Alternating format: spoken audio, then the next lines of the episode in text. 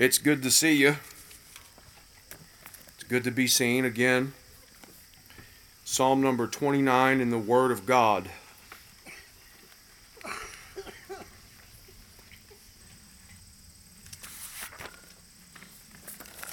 Well, for those of you who have been following along with us in our study of the book of Psalms, this psalm is very different from the rest of them. And the distinguishing feature of the 29th psalm compared to all the psalms that we've studied, the 28 that preceded Psalm 29, is that there is no petition, there's no request, there's no lament, there's no asking God for anything. But from the very beginning to the very ending of Psalm 29, it is all just one long praise. And so the title of the message this morning is Pure Praise. Some years ago, while I had the great privilege of attending Trinity Seminary, I met some professors that taught me how to study the Bible in light of archaeological discoveries. And one of the things that we know that's such a striking feature of the 29th Psalm is that it's written in 4 4 time. Uh, most other Hebrew poetry is written in 3 3 time. But this one is written in 4 4 time, and the Canaanites, the enemies of the Jewish people, are the ones that wrote their poetry in the 4 4 time. There are many elements of this psalm that speak to the ancient Jewish culture. The ancient Hebrew people were surrounded by many other cultures that worshiped many different gods. The Jews were constantly interacting with these peoples in both positive and negative ways. Sometimes they interacted through peaceful trade and commerce, but many other times they interacted in violent political strife and even warfare. Perhaps the most unfortunate aspect of ancient Hebrew Canaanitic relations was the temptation for the Jews to worship the gods of these other tribes. Consequently, the Ten Commandments begin with a strong prohibition against idolatry, and this gives us some insight to the severity of this problem amongst the ancient Jewish people. Furthermore, the 29th Psalm is structured on the grammatical and the poetical level like an ancient Canaanitic poem. And the theology of this poem parallels that of the Canaanites as well in the 29th Psalm. The Canaanites worshiped a god known as Baal Hadad. Baal Hadad is also known as the rider of the clouds. Baal Hadad was said to reveal himself during violent storms. According to the Canaanite legend, Hadad wrestled with the sea god Yam and prevailed in victory, thus ascending the throne. The geographical references in Psalm 29 place the context and the writing of this great psalm in northern Canaan or Israel. What we know is that David borrowed themes and concepts from this Canaanite poem written to commemorate Baal Hadad.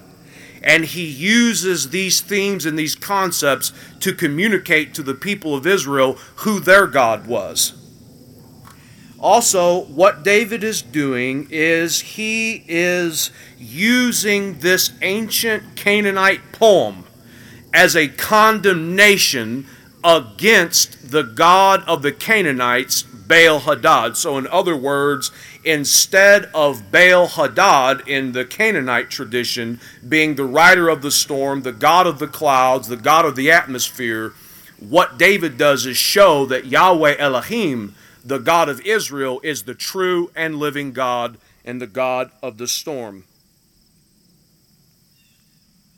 Let us come to learn that Yahweh, the God of Israel, has all supremacy over every power on earth and in the heavens, and that He is worthy of all honor, glory, and praise because of His creative and atmospheric might.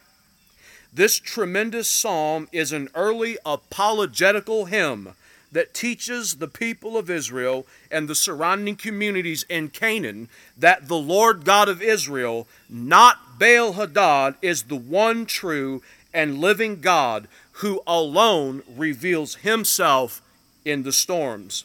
As we study this great psalm, let our hearts be drawn out to the real God in adoring fellowship. I have three basic points. Point number one verses 1 and 2 are the call for cosmic praise to the Creator. Roman numeral number 1, verses 1 and 2 of Psalm 29, the call for cosmic praise to the Creator. Roman numeral number 2, the Creator God reveals Himself in the storm. Verses 3 through 9 of Psalm 29 the Creator God reveals himself in the storm. Roman numeral number two. Roman numeral number three, the communique or the proclamation of the Creator God's reign and promise of his blessings in the final verses, verses 10 and 11. That's Roman numeral number three, the communique, the communication or the proclamation of this Creator God's reign and promise of his blessing in verses 10 and 11. Did you notice what David does in verses 1 and 2? Let's read them again. He says, Ascribe to the Lord all heavenly beings, O ye heavenly beings, ascribe to the Lord glory and strength. Ascribe to the Lord the glory due his name. Worship the Lord in the splendor of holiness. At the very beginning of Psalm 29, David calls upon the unseen beings that live in worlds unknown to us interdimensional, transdimensional, celestial, heavenly angels, and whatsoever else dwells in realms that we don't know. David calls upon these beings to offer up glory, honor, majesty, and praise to the God of Israel. Now you have to understand that this would have had a striking effect upon the psyche of the people that the Israelites were at war against.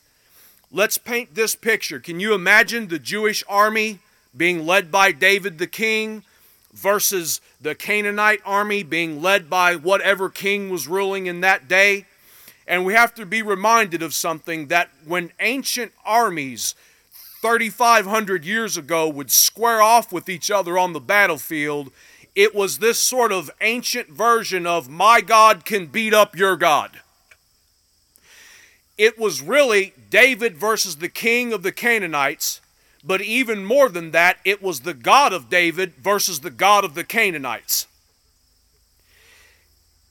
And what we have is a early version of psychological warfare and propaganda. David is literally announcing to the people to whom they are at war with, he's saying, Your God, Baal Hadad, you think that he is the rider of the clouds, the rider on the storm, but our God, Yahweh Elohim, he is the one. He is the true and living God. And this is a striking feature of this great psalm. This psalm is a war chant a psalm of battle, a psalm of war, and a psalm of victory over the powers of darkness that sought to stand against Israel and her God. This first verse has no less than three warnings. By implication, there are three warnings.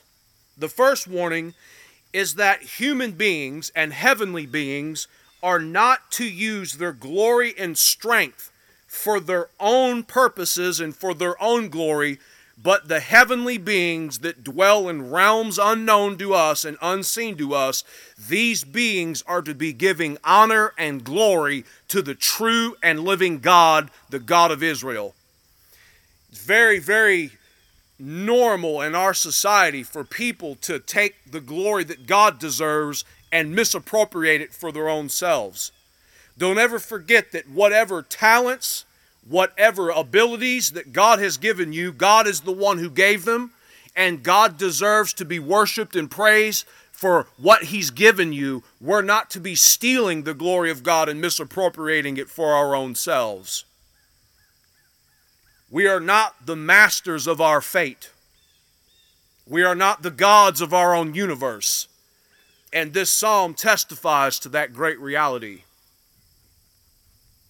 Another temptation that would have been very prevalent in ancient Israel and also prevalent in our day is that people caught our own strength and our own glory cause us to not glorify God for who God is.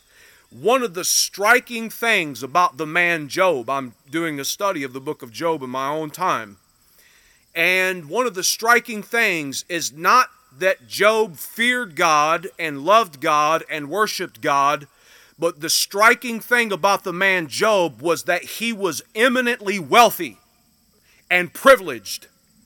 And he would have been considered a multi-millionaire, if not a billionaire, if Job was alive today under our standards. The Bible said that just one of his livestock, he had 7,000 head of cattle and many other thousands of other sheep and domesticated beasts. Job was a very wealthy man.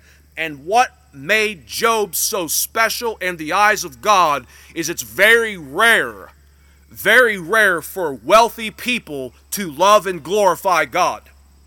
And the reason is because they can depend, they can trust in their wealth, in their riches, in their lands, in their properties, in their weapons, in their security forces. What do they need God for?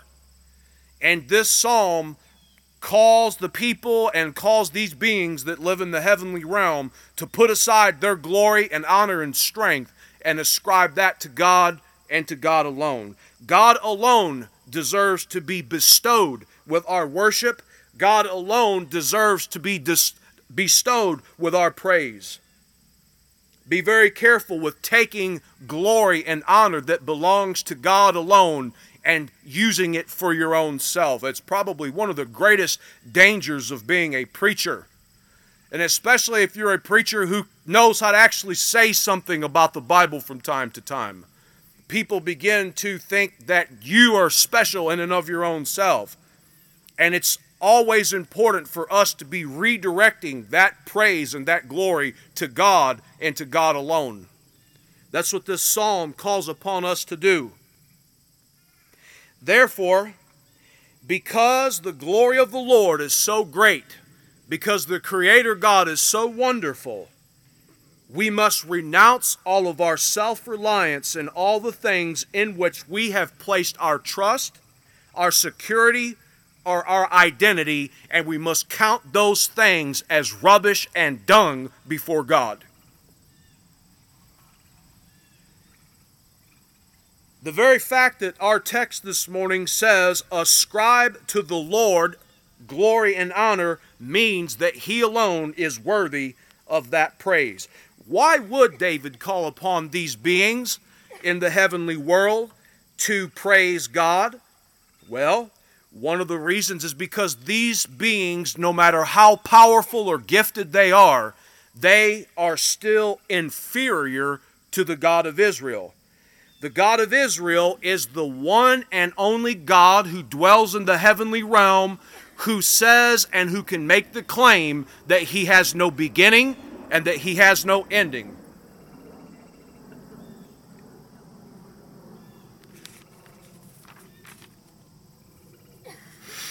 These beings are, in fact, metaphysically different and inferior from God.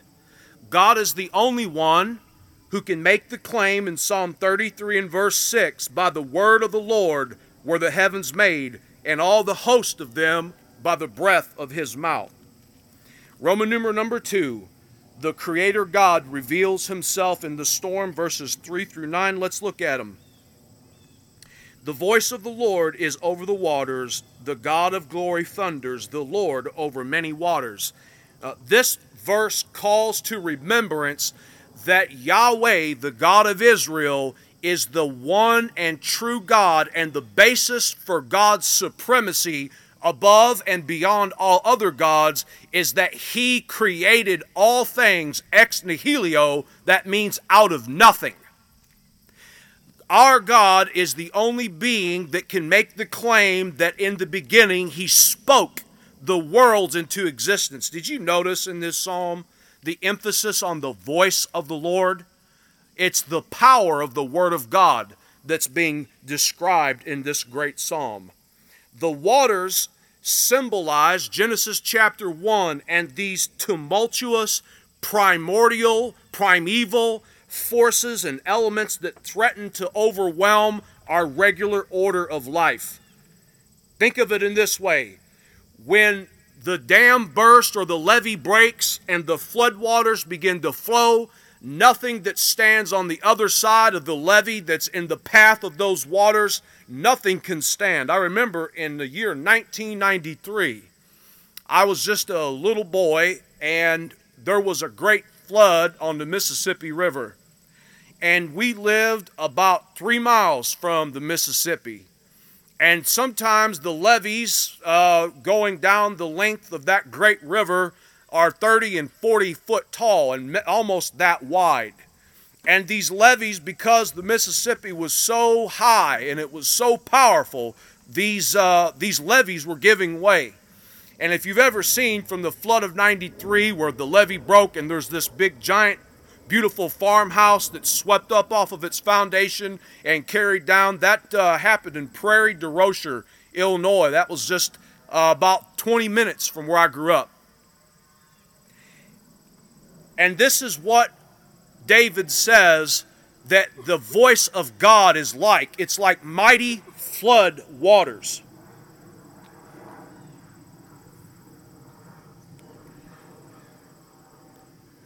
These violent waters stand as a metaphor for the many tumults of life that seek to disrupt our faith in God.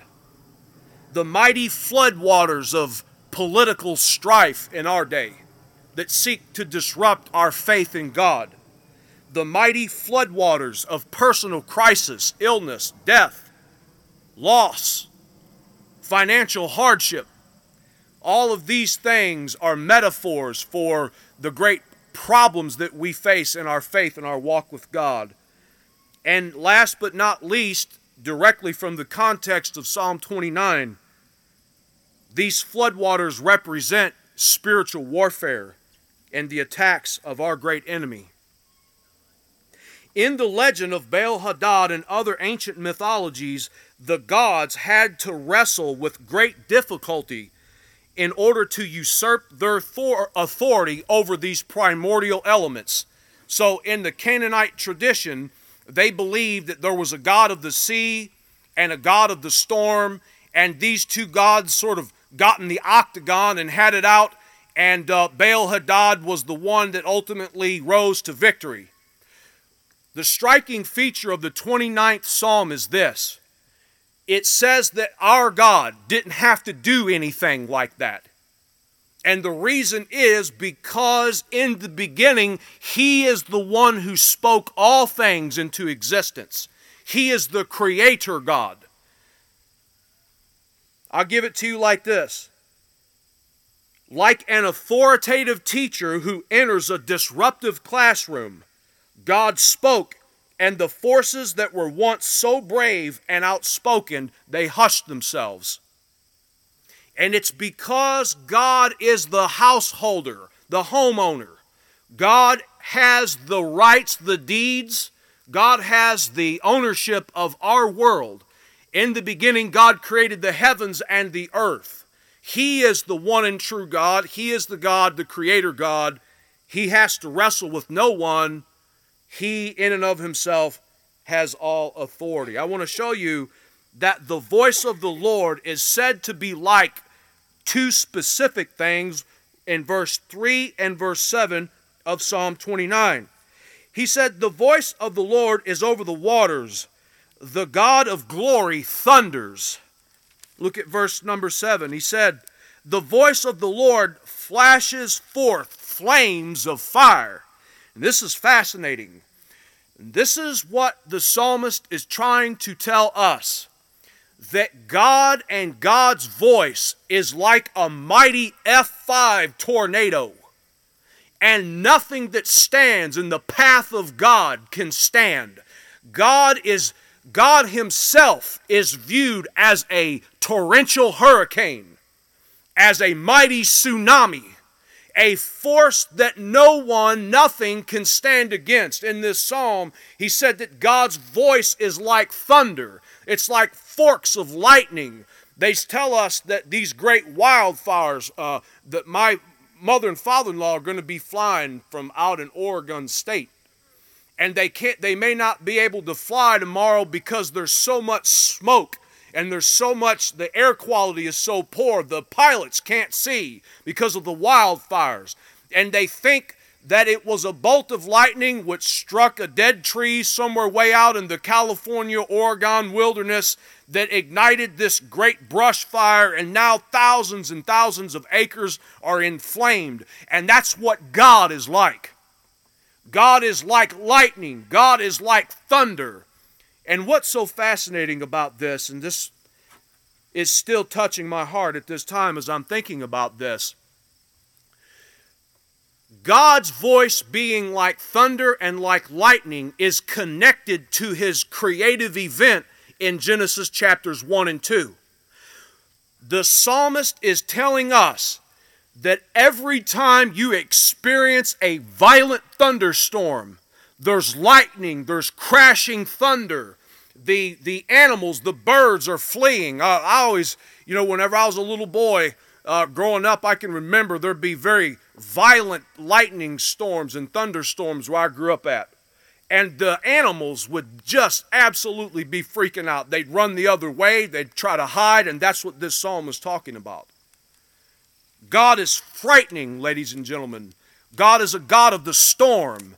And every time we see the storm, the hurricane, the tornado, we need to be reminded that that same power, that same authority, that same majesty that we are awe stricken with, nothing scarier than a horrifying storm. That's what God's creative act was like in the beginning. Moreover, the same fear that we feel in the midst of a mighty thunderstorm is the same fear that these angelic being that these angelic beings experienced when they witnessed the Lord God create all things out of nothing. More of that in a moment.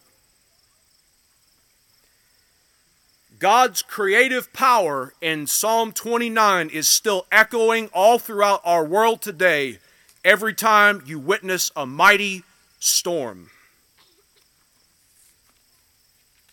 I want to show you how all of creation reacts to the voice of God. The animals are frightened by the voice of the Lord. Look at Psalm 29 and verse 6. He makes, the, he makes Lebanon to skip like a calf and Sirion like a young ox. You ever been standing out in the middle of a farm field whenever a lightning bolt strikes close to that livestock? They just stand there, don't they? No. they take off running, don't they? And that's what the voice of God is like in Psalm 29. It's mighty, it's frightening, it's horrifying. It really is. the inanimate objects, trees, are uprooted. Mighty oak trees, the cedars of Lebanon, they're stripped of their foliage. Look at verses 5, 8, and 9. This is so powerful. The voice of the Lord breaks the cedars. If you, uh, you know, you remember the great explosion that happened in Beirut that took place in the country of Lebanon, a very ancient country. And if you look at the Lebanese flag today, you know what it has on it? It has a, it has a cedar tree. Because that country is known for its mighty cedars 30, 40, 50, 60 foot tall. Giant cedars, big around as a hood of a car. These are mighty trees in ancient Palestine. These were trees in which, if you were going to build a palace or you're going to build a great uh, temple, they would harvest, they would go up to the northern part and they'd harvest the cedars of Lebanon and use them for building material. And in verse 5, it said, The Lord breaks these mighty cedars, the cedars of Lebanon. In verse number 8, he said, The voice of the Lord shakes the wilderness. The Lord shakes the wilderness of Kadesh. In verse number 9, he said, The voice of the Lord makes the deer give birth. It scares the deers, the fawns, out of the birth canal. this is a very powerful image. Still today, if we have a mighty storm, our little doggies, they cower in fear, whimper, shake. I have to go in there and comfort them. And this is what God is like. I like verse 8. He said, The voice of the Lord shakes the deserts, the wilderness of Kadesh. I want you to think of the most out of the way place Antarctica, the Sahara Desert, the Mojave Desert, the mountains of uh, Colorado, and the Bible says that God is just as sovereign, that He's just as much Lord, that He's just as powerful out in no man's land as He is right here, right now. There's not a place on the earth where God is not in charge, where God is not exercising His sovereignty. Our final point. I have it written here as interdimensional praise. Interdimensional praise. The movement of this psalm is from the furthest nether reaches of realms unknown, realms unseen, the nether reaches of the cosmos. Then the psalm moves to earth, then back to the cosmos, and then into the temple of our God.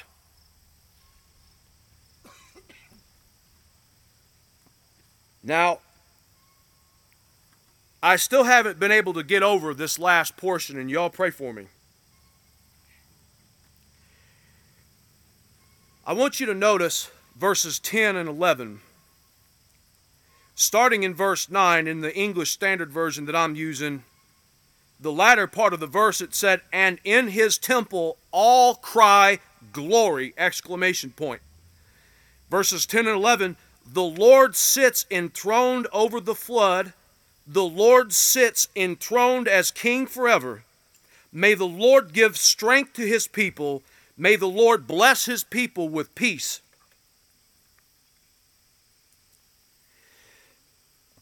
Do you remember when we read in verses 1 and 2? The Bible said, Ascribe to the Lord, O heavenly beings, ascribe to the Lord glory and strength, ascribe to the Lord the glory due his name, worship the Lord in the splendor of his holiness. David calls upon these heavenly beings to offer up glory and praise to the true God of Israel. And in these last two verses, that's exactly what these beings are doing.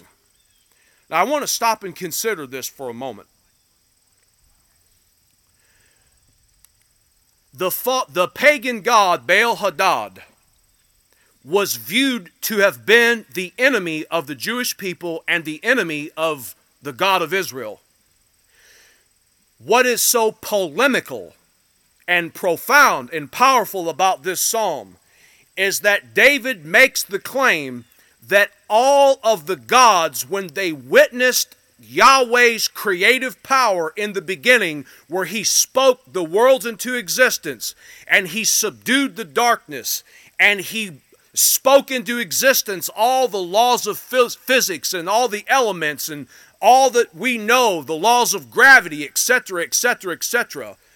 The Bible says, David makes the claim that when these beings saw the power and the majesty and the splendor and the creative glory of God, that they fell on their faces and they worshiped him even the gods that were at each other's throat and the enemy gods of the true and living God, the Bible says that they fell to their knees and they proclaimed that God was their true king and that his throne would last forever.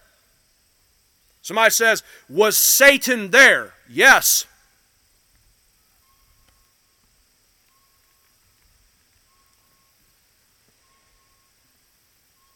This text and other texts like this one suggest that sometime in eternity past, there was a great conflict amongst these heavenly beings somewhere.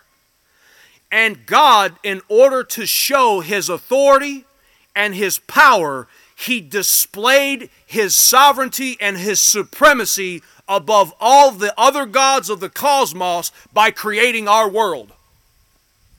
When God created our physical universe, all of these beings, they bowed down and they worshiped him for who he was. At that moment, God usurped his authority and he ascended the throne as the omnipotent creator king. And all the powers gave him the honor and the glory which he deserved. What else do these divine beings, these heavenly beings, say? Look at verse 11. They say, May the Lord give strength to his people. May the Lord bless his people with peace. Can you imagine the enemies of Israel now proclaiming that God would bless his people? And the reason why the enemies of Israel proclaim God would bless his people is because God has displayed his mighty power. To the angels that live in realms unknown, God displayed his mighty power at the creation in Genesis 1 and 2. To us who live in this earthly realm, God displays his power, his majesty, and his authority through mighty and violent, ferocious storms. I'm just telling you what the Bible says. I have no less than five takeaways, maybe six, from our study of Psalm 29. In your life, be careful to offer up God centered praise. God centered praise. 18 times in 11 verses, the Lord's name appears. David asks God for nothing. David makes no request of God. David simply praises God because God is God. David praises God. He doesn't want anything out of God. David praises God because he loves God and because God is worthy in and of God's own self to receive honor, glory, majesty, and praise from his created beings. Now think about this.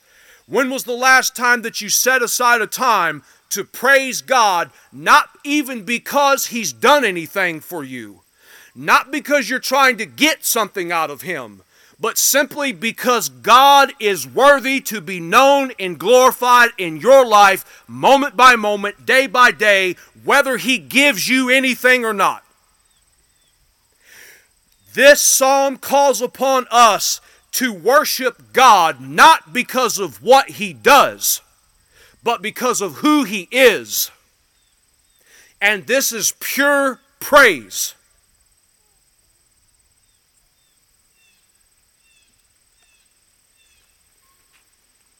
You'll find no complaints from David, no mournings, only pure praise. The implication of Psalm 29 is this if God's power is so great that mighty celestial heavenly beings that live in worlds unknown and unseen to us, if they are bowing down and praising God, then why don't we? Thirdly,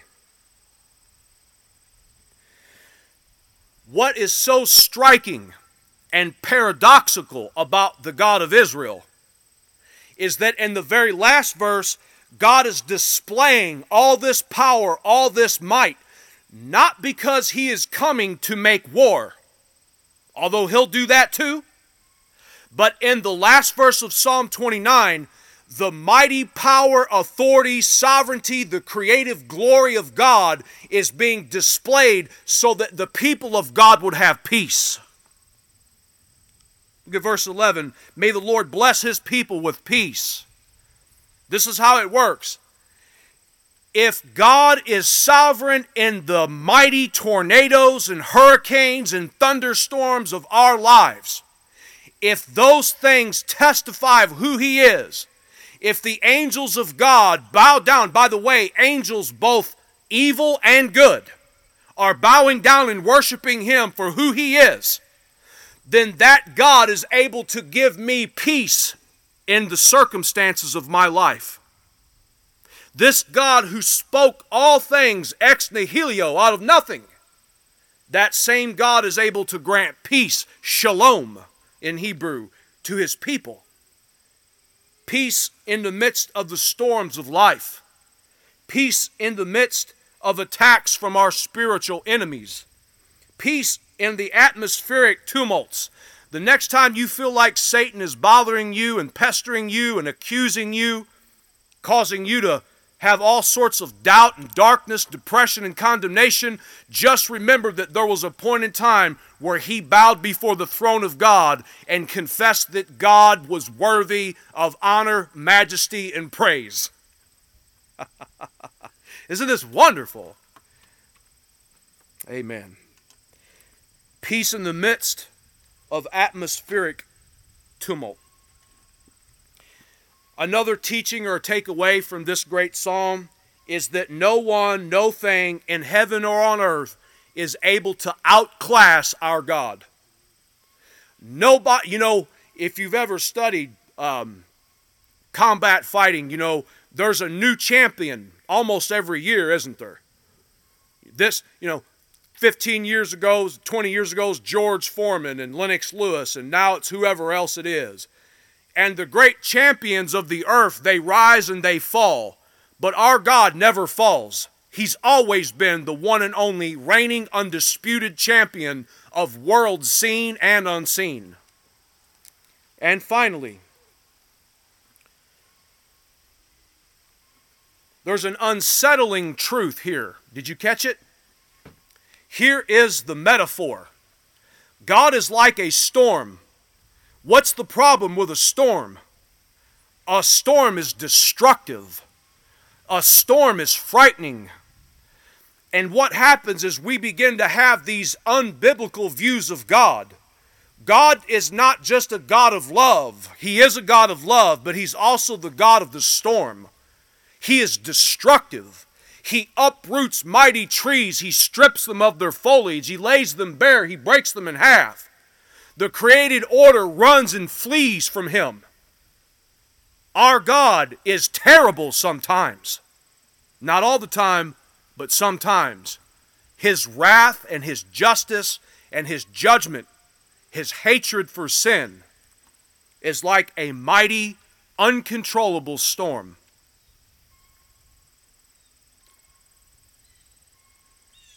It's an unsettling truth. It's that God can be destru- destructive and ferocious. And this challenges our conceptions of who God is, and it challenges us to reconsider Him on His own terms. May we, like David and the angels which dwell in realms unseen, May we offer up pure praise to God, worshiping and praising God not because of what we can get out of Him, but worshiping and praising God because God is God and He is worthy of our love and He's worthy of our praise. Let's pray.